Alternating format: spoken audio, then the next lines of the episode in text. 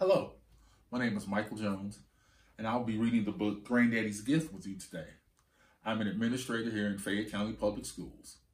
My favorite subject when I was in school was biology. So I was a biology teacher for many years before I left the classroom to uh, become a principal. So let's begin. The book is written by Margaree King Mitchell and it's illustrated by Larry Johnson.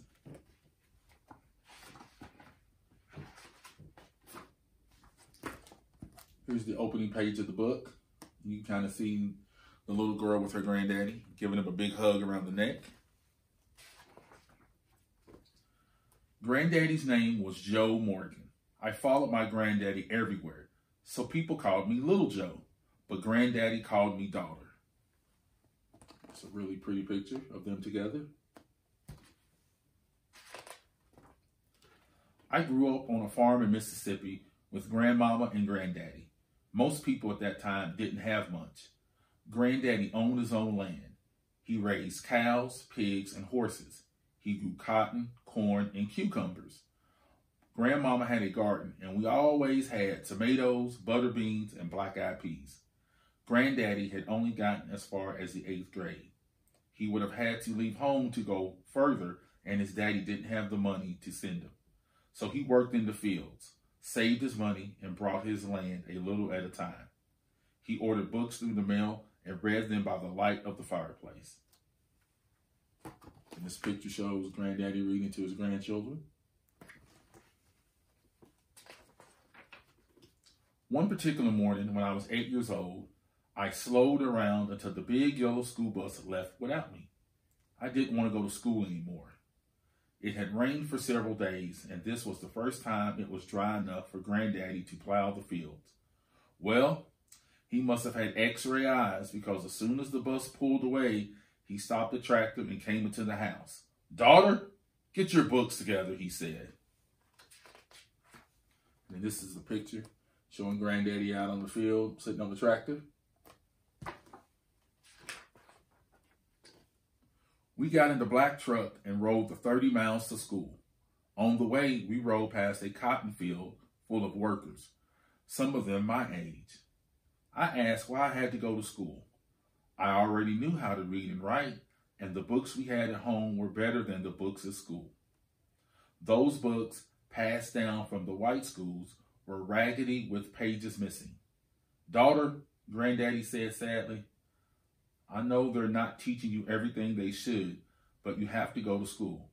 I want you to learn as much as you can so when you grow up, you can choose what you want to do. I didn't have that choice. And this picture here shows them driving to school past the fields. That night after supper, Granddaddy said he was taking us to a meeting. We all got in the truck. Me, my brother, and sisters, granddaddy, turned off onto a dirt road and drove for a long time. He told us that many years ago, segregation laws had been passed in the South to keep black people from having the same rights as white people, like the right to vote. He said it was important to vote, that it was a way for our voices to be heard. And then this picture shows them going to the meeting.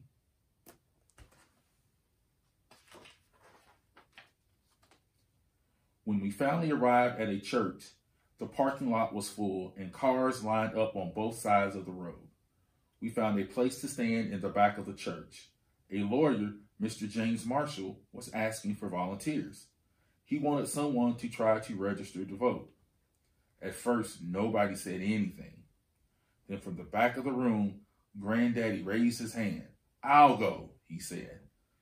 The meeting ended with a song and a prayer for Granddaddy. In those days, it was dangerous for people to stand up for their rights. And this picture here shows them in the church, and it shows Granddaddy raising his hand to go vote.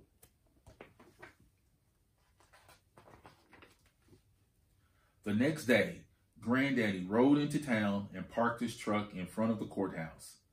He walked like he was going somewhere the way he always did. As usual, I was right behind him he went into one of the offices and told the lady behind the counter that he wanted to register to vote.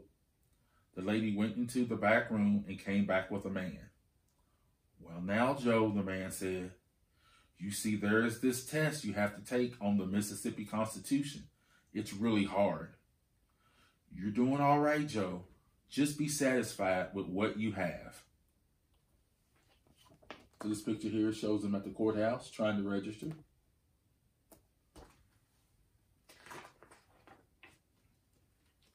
Granddaddy left the office. I turned and walked after him, my head hanging down. I didn't want to look at Granddaddy's face because I knew he felt bad too. He waited for me at the top of the courthouse steps. He took my hand. Daughter, he said, hold your head up high. We have done nothing wrong. Granddaddy told me there was something important to strive for in addition to the good things we had. There were some things that made a person feel good inside, like having the rights we were all entitled to as citizens of these United States. I didn't understand everything then, but I lifted my head. The sun was shining. This picture shows them leaving the courthouse.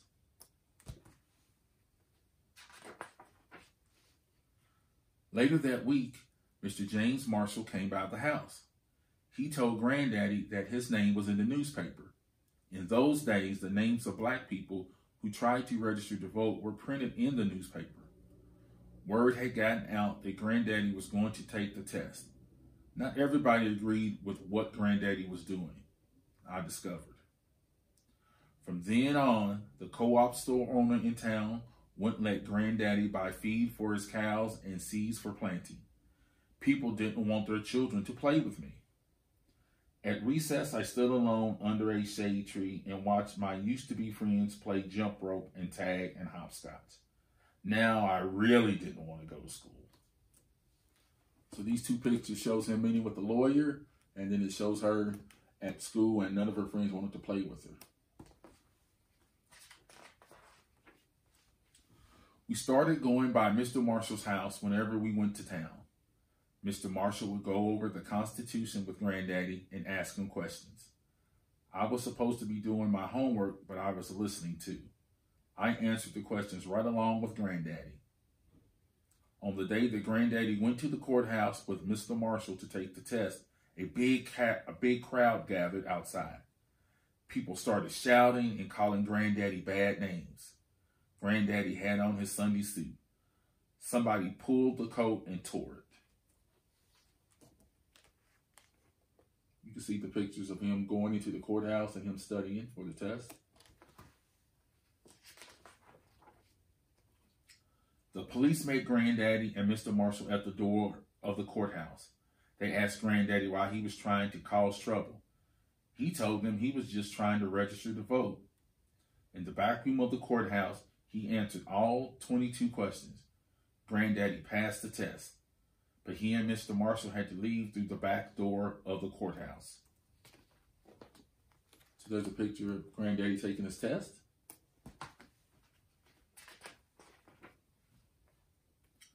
The news spread quickly that Granddaddy was now a registered voter. That night, we all got in the truck and headed to the church.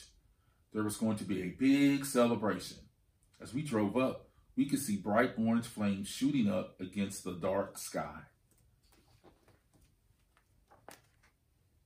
Picture shows the church has been set on fire.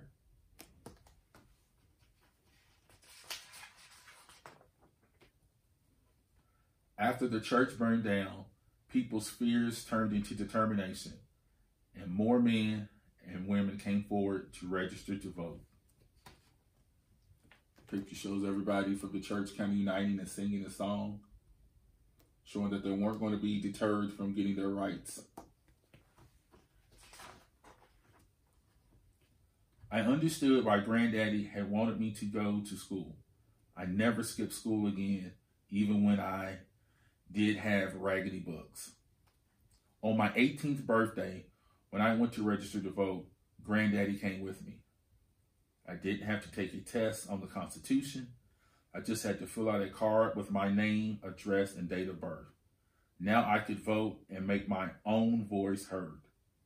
Granddaddy had taught me to stand up for things, even if I was scared and always to be proud. His gift never left me. At the top of the courthouse steps, Granddaddy took my hand. We had come a long way. We still had a long way to go.